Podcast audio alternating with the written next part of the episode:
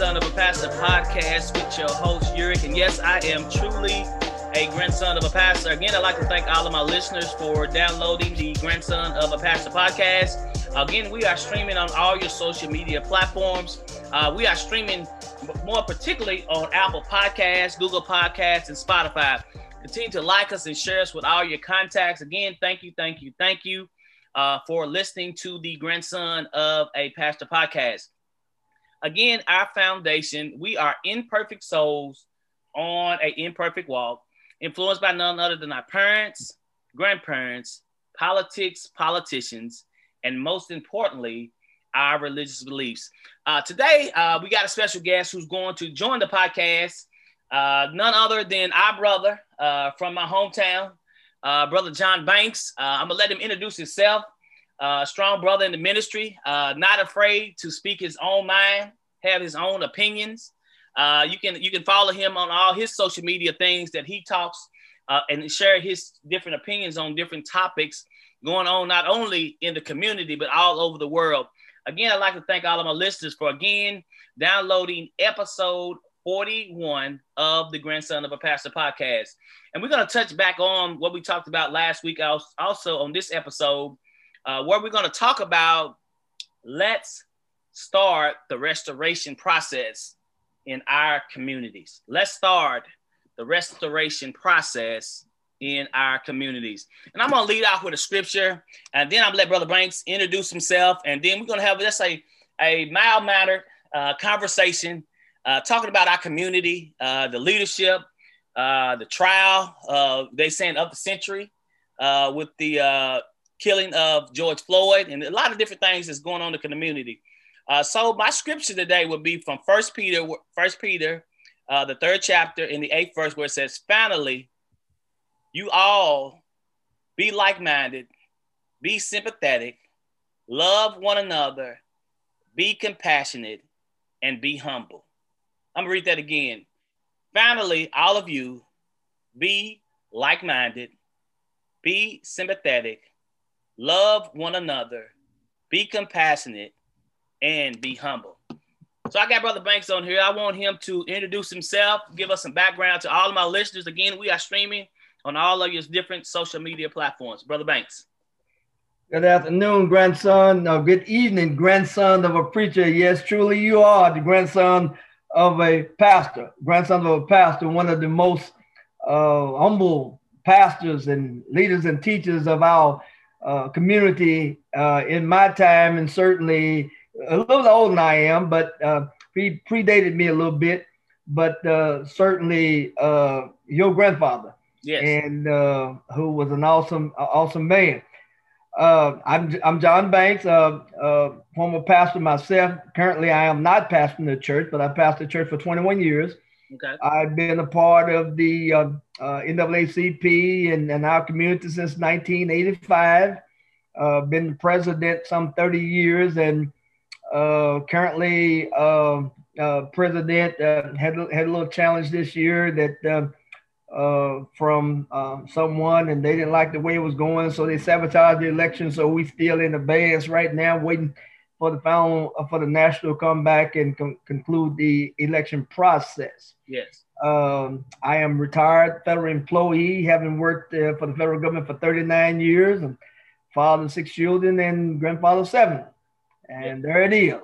There has you gotcha, gotcha, get you. Again, I'd like to thank you for coming on the grandson of a pastor podcast.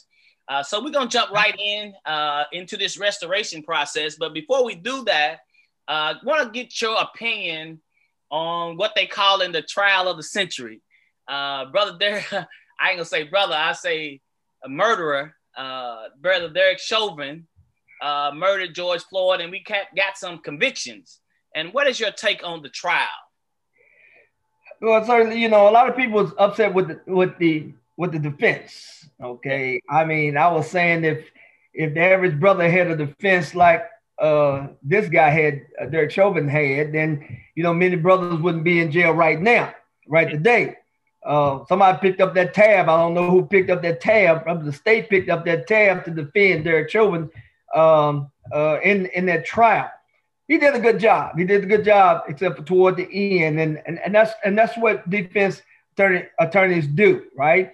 However, the prosecution did their job do too. The prosecution had to go all out eh, to to to have this man found guilty when we saw him murder the guy right before our eyes for nine minutes and 49 seconds, or 29 seconds, nine minutes and, and, and 29 seconds. We saw that. The whole world saw that. But in this in this country, we are innocent until proven guilty. We hope we would love for that to happen and apply to us as African Americans. We are guilty until proven innocent, and nine times out of ten, we're not going to even prove our innocence, even though we're innocent. Yes. So you know the deck is stacked against us. The I I I enjoyed the prosecution; they were ready for it. Uh, Jerry Blackwell was ready. All of the uh, uh, people on the prosecution side was ready. They had to have all barrels uh, smoking uh, in order to convict that guy. Uh, you know, as they said, how they got that diverse jury, that's something else that doesn't happen. Yeah. You know, you know, we, we we go before all white juries. But one thing about this jury, when it was all white, when it was all black, when it was the, the, the makeup it was, it was a good makeup. Uh, I don't know how that happened. I don't know how they pulled that off. But the jury came up with the direct verdict, uh, with the correct verdict.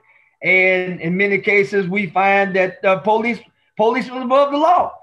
Uh, but this time, it was proven that police was, uh, uh, uh, wasn't above the law. When they talking about this immunity thing, qualified immunity.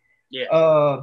so you know that's that's something that I mean golly, I, I don't understand. I hadn't been able to really come out and talk about that qualified immunity that police officers cannot individually be sued. But how in the hell do we set up there and allow police officers time after time kill black people paying $27 million and they keep their job?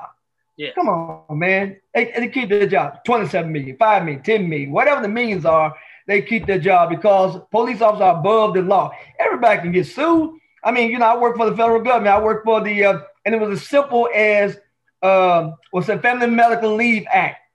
If we as managers, I was a manager, if we as managers did not offer employees family medical leave, we individually can be sued. Yes. And you're going to say, for something as simple as that. Yes. You know, and, and yet a police officer can kill um, uh, innocent people uh, and and and they um, uh, and they can get away with it. Uh, I, I listen to, and I don't want to just cut in anytime.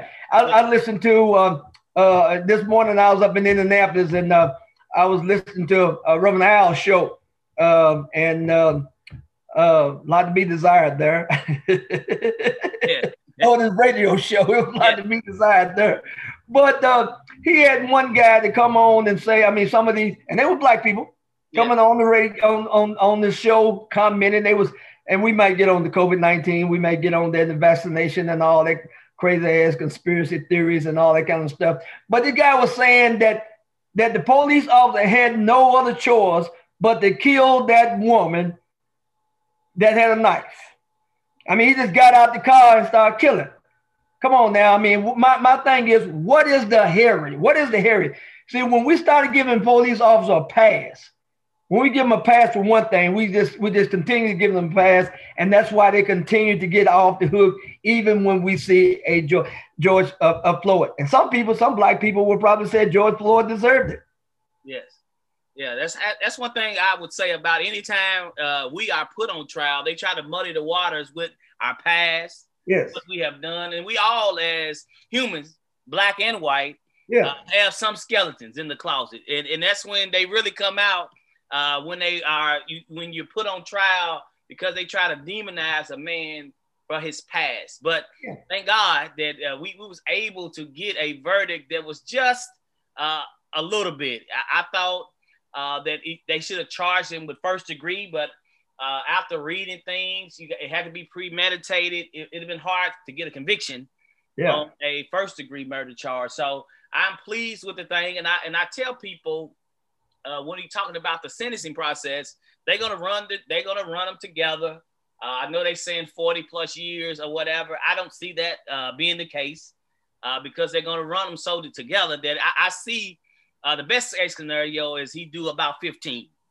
Uh, yeah. And he got a, uh, a clean record too. So, I mean, that, that's going to be the thing that's going to save him when it comes to the sentencing process, I believe. And, and but you know, and and, and of course, yeah, that, that's going to be what saved him. But when they brought up Floyd case in 2019. Yes. They didn't bring up Chauvin in 2017. Correct. What he did a black a 14 year old black guy, kind of how he did George uh, Floyd. You know, he, he he has a habit of mistreating black folk like that. Now they say he weighed 145 pounds. If he weighed 145, then I understand. Uh, I understand his mentality. He has a Napoleon complex. He's a little guy. Yes. That exercise that sticks his chest out and exercise his power behind the badge. And he does brutal, nasty, evil stuff to show that he's a man at whatever height he is. I haven't looked that up, but they said 145. You know, that's all that was on George Floyd's neck. But uh, I'm sure 20 pounds could kill a man, or 10 pounds if you lay on your neck for nine minutes and 29 seconds or 49 seconds you know, as a killer man. But yeah, they couldn't. That, that his his past and 19 other infractions, the jury couldn't hear those. Yes. But he was allowed to talk about George Floyd. So even in the trial of the century, there was still some injustice in how black people background can be exposed. Yes. But the white man can't.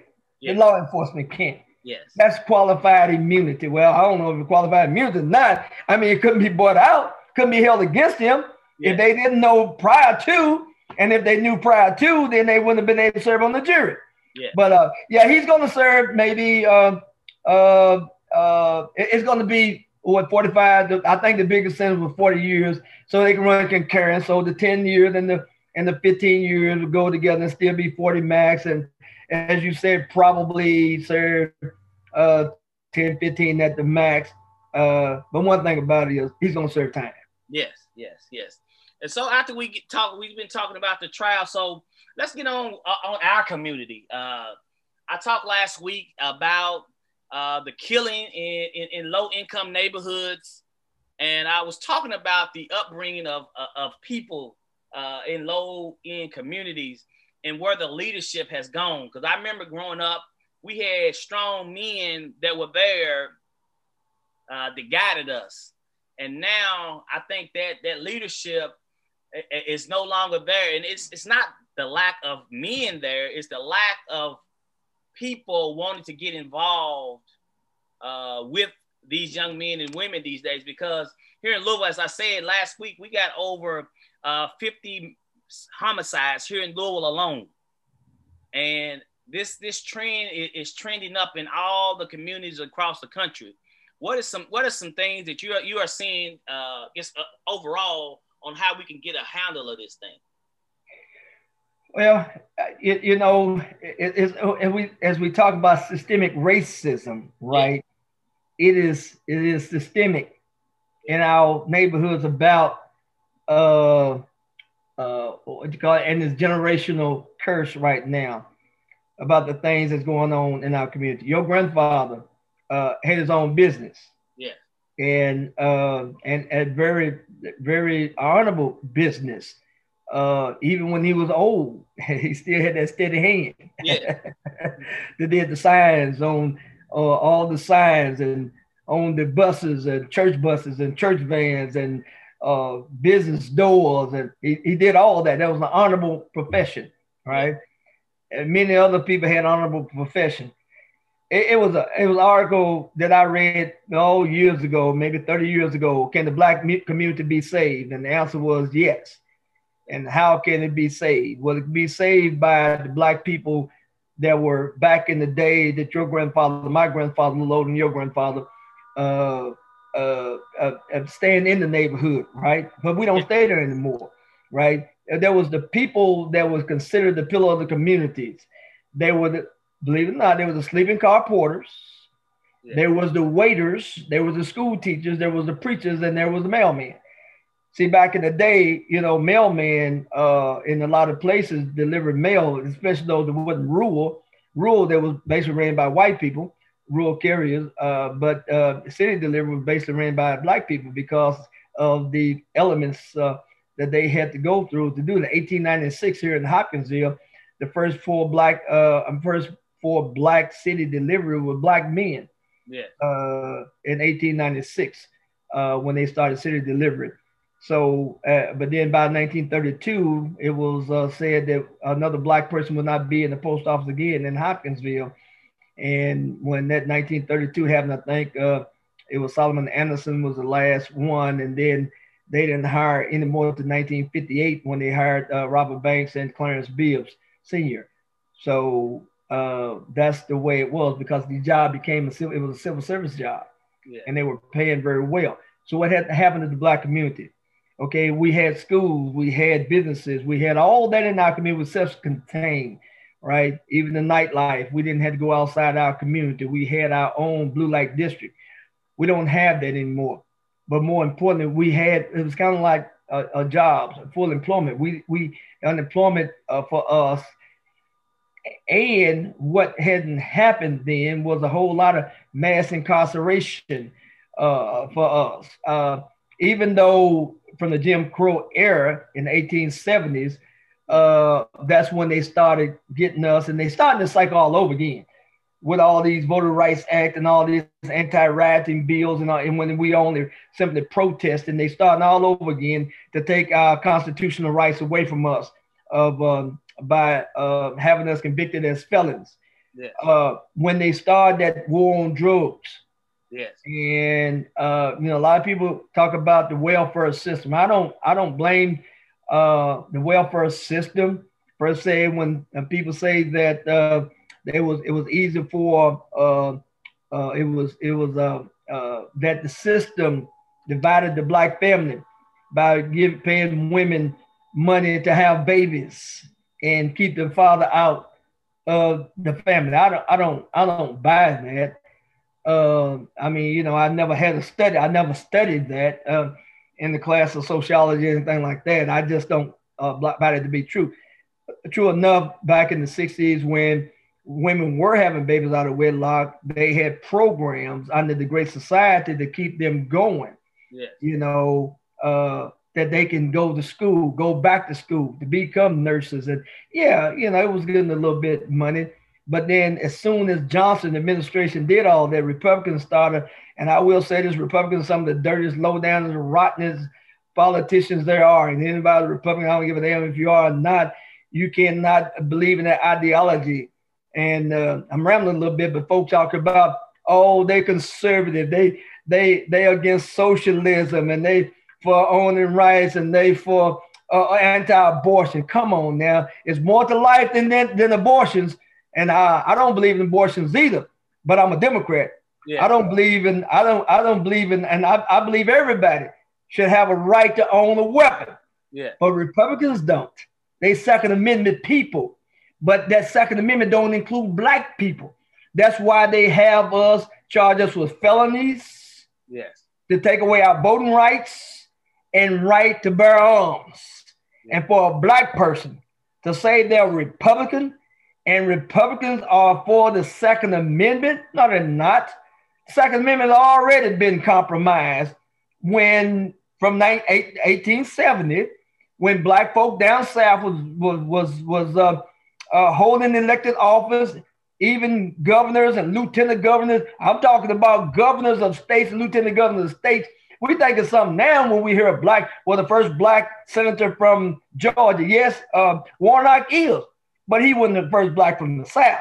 Back in, we you talk about Revels and uh, some of those other guys uh, were were uh, under the, under the 41st and 42nd Congress, Yeah. U.S. Congress. You saw those black people riding into D.C. on their horses. There's a lithograph of them. So we we've had them all along. But what white people did, just like they're doing now in the South, in Georgia, in Florida, in Arizona, passing laws to make us felons again, to um, to take away our voting rights, And because we're getting too powerful, the black vote, even though we're 13%, only 13 point some percent of the people in the United States, if we vote in the block, we can sway any election locally in a lot of states, locally, statewide, and on the national level as we join other progressives uh, throughout the country. What's happening? I'm, I'm getting off subject. What happened to the black community? How can it be saved? Yeah. Well, we got to come back. We got to take on the ship. We got to we got to close the achievement gap. What is that? Well, we got to make sure our kids learn like they did then, right? Yeah. Even back then, uh, and you probably know some, even though you're a young guy, but you know some of the people that went to West Kentucky Tech down in Paducah. Yeah. You know, those people who went to be tailors and barbers and beauticians, you know, they went to West Kentucky Tech in Paducah, bricklayers and carpenters, right? Yeah. Those who didn't go to Kentucky State University, you know. Uh, so we we encourage people to go beyond high school. Those who made it through high school, we encourage that. And a lot of us got disappointed when they said, "Well, you're not college material." I don't know why they said that. You know, uh, our postmaster one time told me I wouldn't city carrier material. That was a lie. He didn't want me to be a carrier. He wanted me to be a clerk. He wanted me to work on the inside. Yeah. And so, you know, I became a postmaster. But that's that's that's his way of saying it. I'm glad I didn't deliver mail myself, but but but but so you know, you can tell. I mean, just like I worked at Job Corps Center for 18 months. Uh, I used to tell those guys, look, you can make a lot more money than me, because the only thing I'm gonna do is a white collar job. Yeah. But if you learn the trade and the skill, right, and that's what we got to teach our kids how to learn that. We got to teach them about financial uh, uh, uh, financial literacy. Yeah, I'm yeah. sure you're going to get on that at some point. Financial literacy, how to save money, how to buy money, uh, how to buy product, how to be patient, right? Yeah. Plus with time, rate time, time divided by time equals monthly payment. How to do all that, how to pay your bills, how, what what what equals so it is a combination of things that we have to do. Yeah, men, men, it takes a village, and all of us have to be a part of the village, especially when we have some leadership, when we have some intelligence, when we can show uh, some people. And believe it or not, people want to be encouraged. Yes. Uh, they, they want to be taught. And, I and my thing with these youth these days, I I think uh, this is just my opinion. I, I don't call them the lost generation, but they we are losing them. And I and I say that the, the age group that we're losing is, between the ages about 23 to about 32. And uh, me and my buddy, we talk a lot of times about this is the generation that's going to going to save us they the ones who are gonna pay our social security, and they don't want to work no more. I just I don't see the work ethic that's in these kids anymore, and I don't know how we can get that back uh, in our communities, and even not even outside of our communities, because kids don't want to work. If you go into your local Kroger's now, when I was growing up, it was always teenagers in there, bagging groceries, cashiers, clerks. Now you got adults doing what teenagers used to do. I did, you know, um, one thing about that is, and that is, that is true. Yeah. Uh, but but one thing about that is those those adults doing it now were once the teenagers yes. that's younger than me, right? Yes. They had their bad years too. Yeah. And so now they have the age, and that's the job that that's that's for them now. But when we started paying a, a, a living wage, yeah. I, I, think it, it things will open back up. If you know, Republicans again against a living wage, against fifteen dollars an hour, they ain't but thirty some thousand dollars a year, thirty two thousand dollars a year. That ain't no money, you know what I'm saying? And and so, but but but what what what happens is, and, I mean, I'm gonna back back up a little bit. My oldest children are 44 years old. My twin daughters 44 years old. Yeah, I remember, you know, some mm, two, three, four, five years above them and two, three years uh, below them when they graduated, I was still dealing with the youth of the NAACP. Yeah. At one time, even the Pioneers Incorporated here in town, a group of uh, African American men that used to be into the youth as well, starting in the 1950s, right? And they used to have uh, a bowling league that they had kids, baseball. Those are the type of things that we got to bring back to our community too. How can we do it? Everything all, all people want to do now is play basketball. They can't play basketball, they lost, right? Yes. You know, a few playing football. I understand this past year, Christian County football and Hoptown football, a lot of guys didn't want to play football. So, you know, uh, uh, so then, you know, the teams wasn't that, that good. But we got to introduce sports back into it. Getting back to when I was dealing with my children and the youth, all of those people, uh, most of them, uh, they uh, went on to, of course, they in the 40s now, such as mine, and some close to 50. Um, I'm in my 60s, but um, they uh, they went to college. Yes. Or they went in armed, in armed services. Yeah. Those who went in armed services retired. Yeah. They retired. But while they was in service, I don't want to call some of them names, but um, unless I overlook some. But while they was in service, uh, I've kept up with them now because social media. They got bachelor's degrees and some master degrees.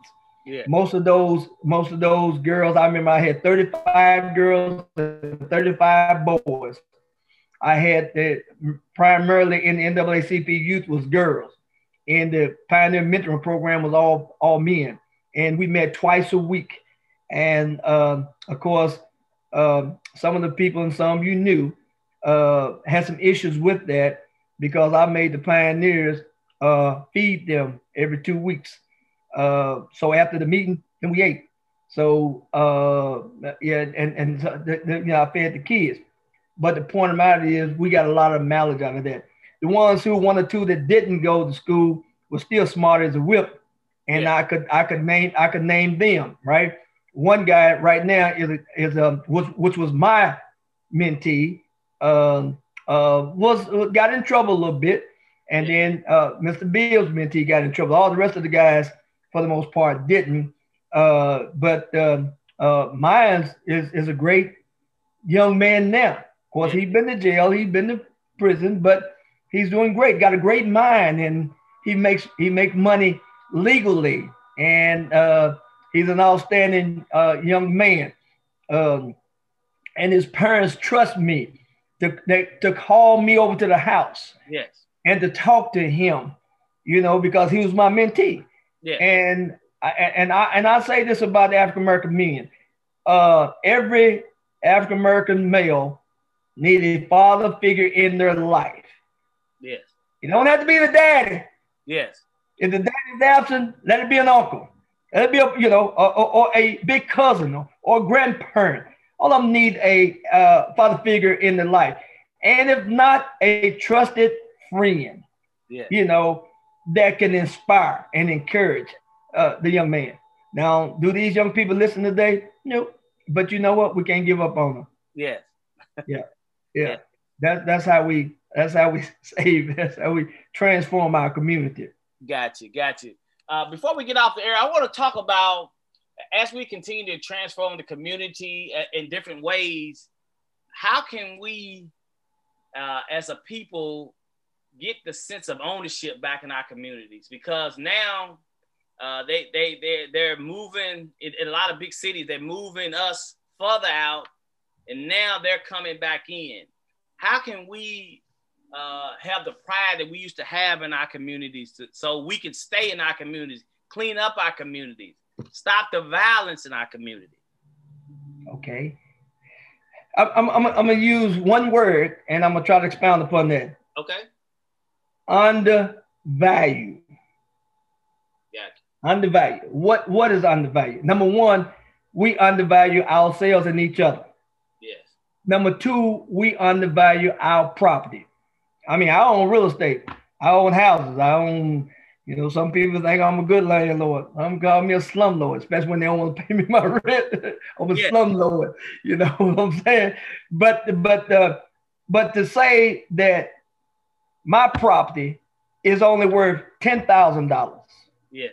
But across town, even the, even the town the size of town that uh, that's not any more progressive than my side of town is worth 35,000. Yeah.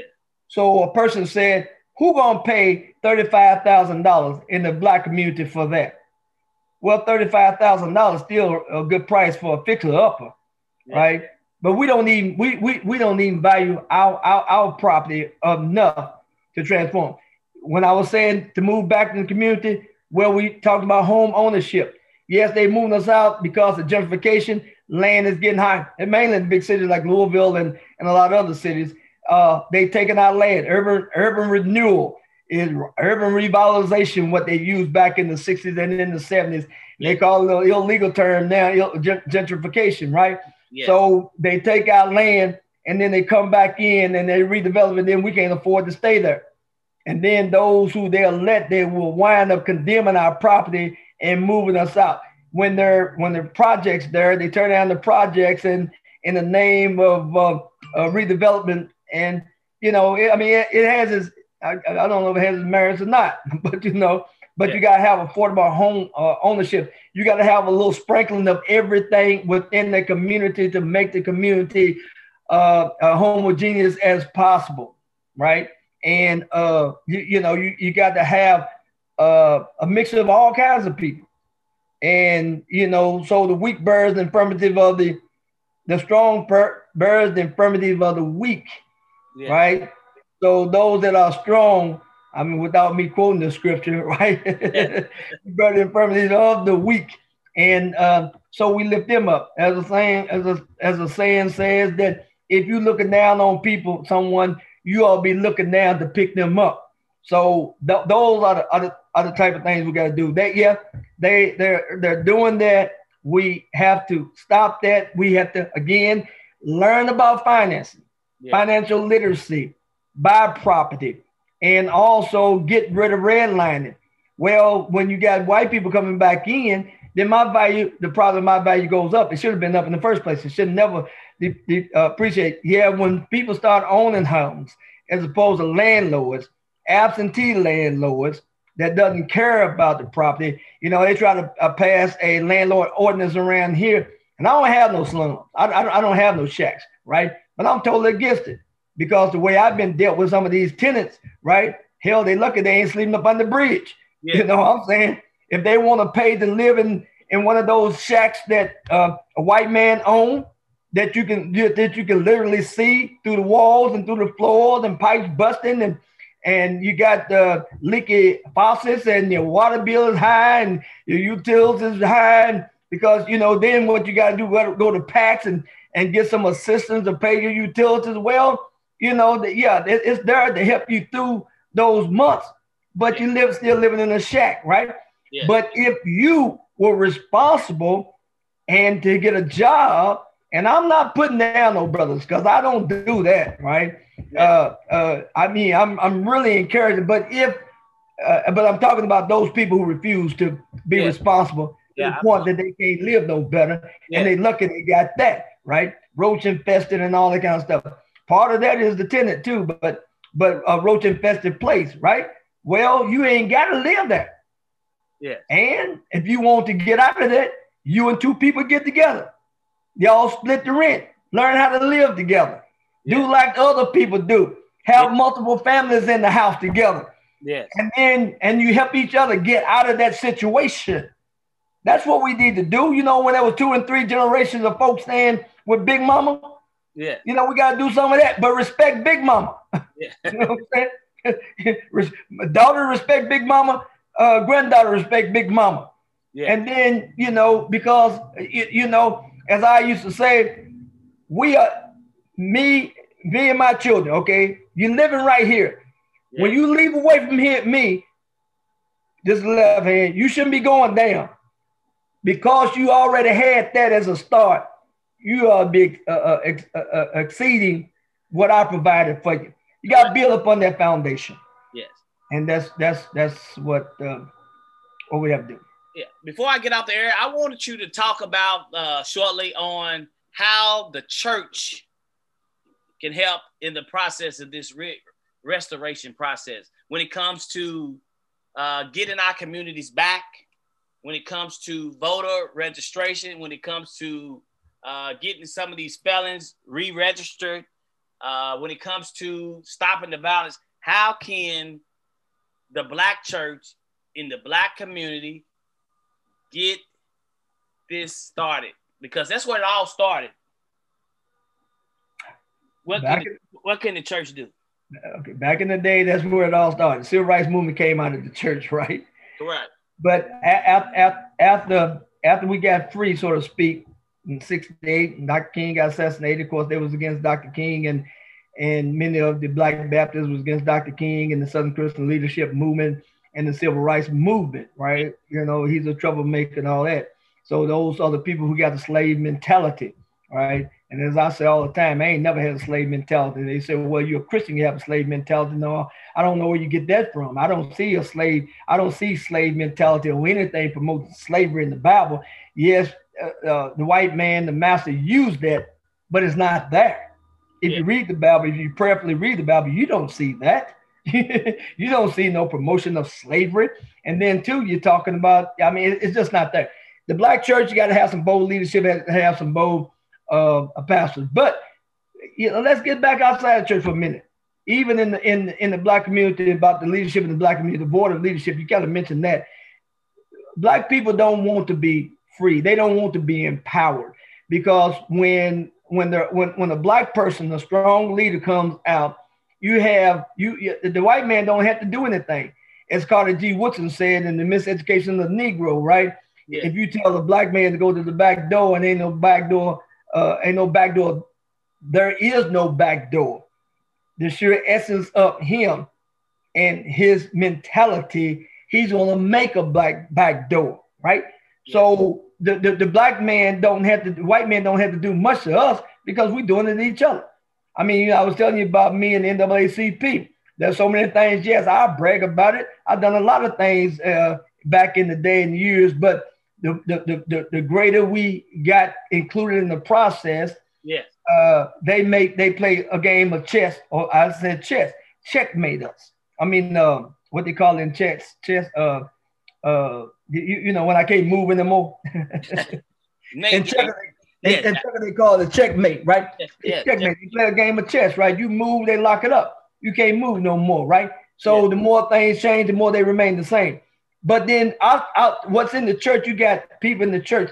The ones in the church need to be bold. Even if the pastor isn't into the civil rights, it isn't into uh, business, isn't into education, right? You got to encourage and influence that pastor, that church, whoever who everyone listen to, yeah. to speak it from the pulpit. Yes. All right. They don't. The late Reverend Bagwell used to say to me uh, that uh, when he used to hang around me all the time, he would say, John, I, I, just don't know. So he was relying on me to feed him, to educate him. That's what we got to do. We got to educate our pastors. Do not allow our pastors to be ignorant, but give them. Don't don't don't let him have to do all that research. Do it for him. Don't assume he know because he's a pastor of the church because they don't know. Yeah. Me being a pastor, they've told me down through the years. Your grandfather probably told me that we don't know. Tell us. Yeah. Feed it to us, right? Yeah. In the ministers, deacons, and laymen's alliance, that uh, alliance that we had, that your, your grandfather was so faithful in, in the two districts, one on Friday, Friday night and one on Monday nights. You know, when when I would come there to give them information, they gladly received it. Yeah. And but what, what happened is we can talk it, but we need to give them some in the hand. Yes. You know, don't don't don't don't give them make them more powerful than because they do have they do have to feed the sheep, feed the flock with the word of God to empower them to uh, uh, to endure the hardship of the day. Now, what we're supposed to do is go in and get empowered. Yeah. I mean, what they said, we come in to worship, we go out to serve. So then, if those leaders of the black community, and we got to come together because we we just pick them off one by one. Uh, we we don't we don't we don't want black people to be bold. We're afraid of strong leadership. I know my uncle says all the time about uh, Nikki Giovanni says that if you're black, don't do what you do very well, very well, because it, it scares the hell out of white folks and make black folks hang, angry as hell. You know, so white folks are scared from powerful black people doing things very well. And if you see right now, the black woman is the most uh, per capita, most high, highly educated person in these United States, bar none. Yes, I agree. And look, look how they coming up. Look how they rising up. Now, a lot of them need some strong black men behind them. And, and when we as strong black men get behind one, let's not get behind to pull her down because we can black men can pull down a white a black woman quicker than a black woman can pull down a strong black man. Yeah. You know, and and, and so but the, the thing about it is about unity. The pastors got to be empowered, preaching from the pulpit, but they, they're not going to do it because they're afraid that they're going to fail on the preaching. So they have to identify, the pastor's going to have to identify folk in their churches. Yes.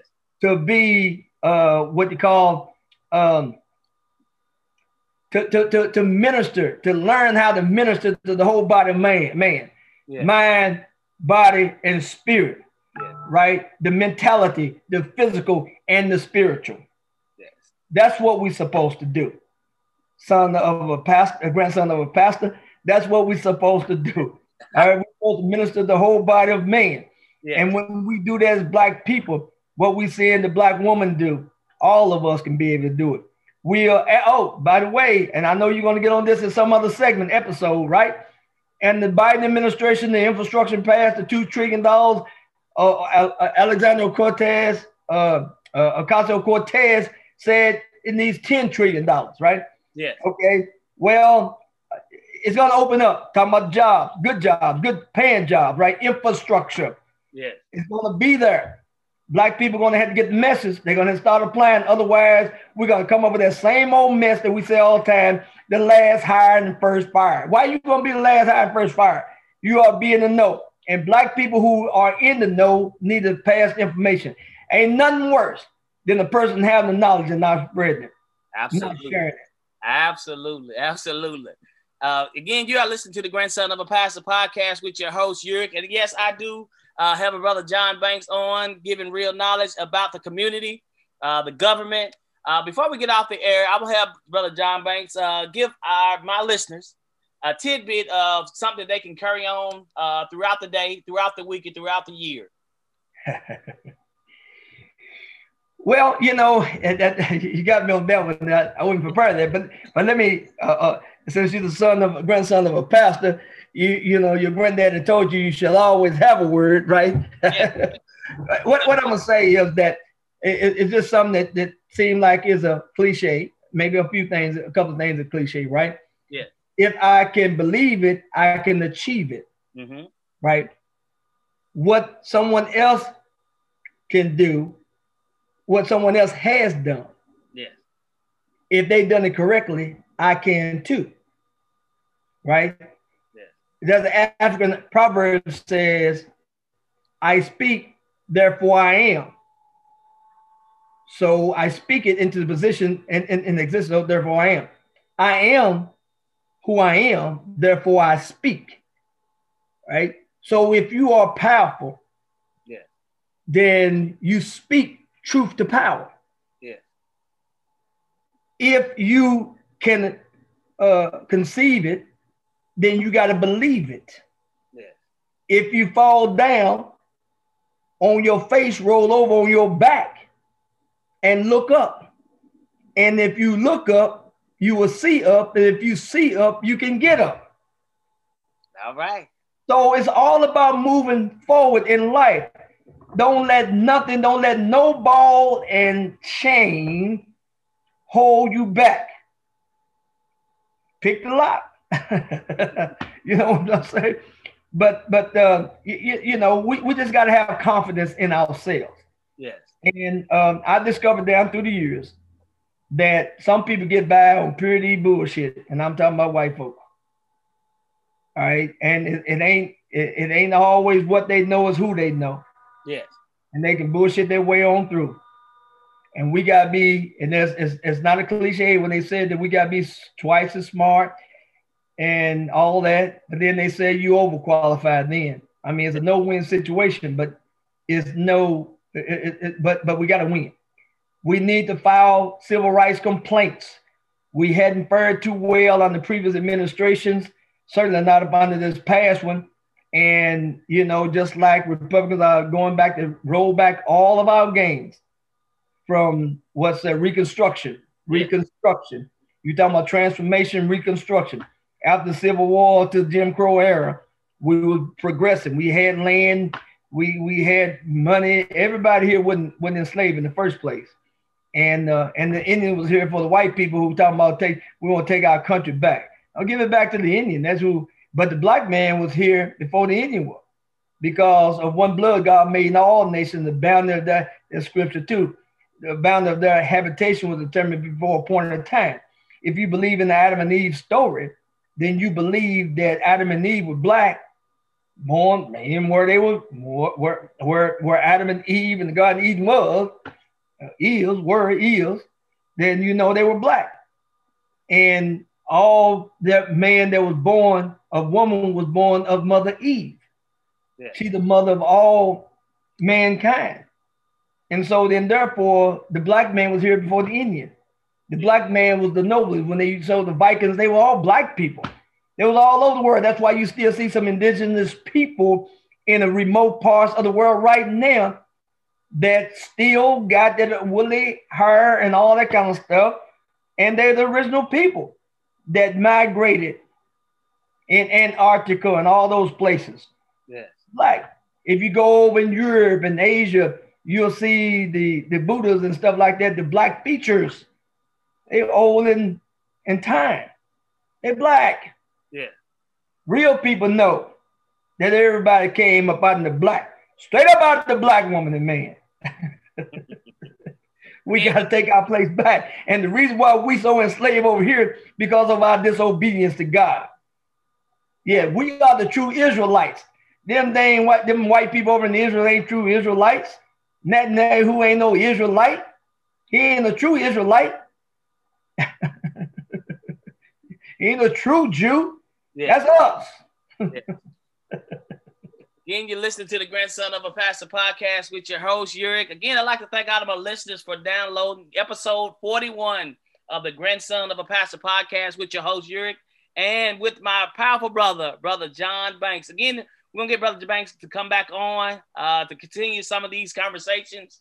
Again, if you'd like to support the Grandson of a Pastor podcast, you can cash app us at Grandson of a Pastor. Again, you can also email me any suggestions uh, for the Grandson of a Pastor podcast at edware2020 at gmail.com. Again, it's edware2020 at gmail.com. Again, I'd like to thank Brother Banks for coming on the Grandson of a Pastor podcast. And before we let it go, we'd like Brother Banks to pray us out. Let us pray.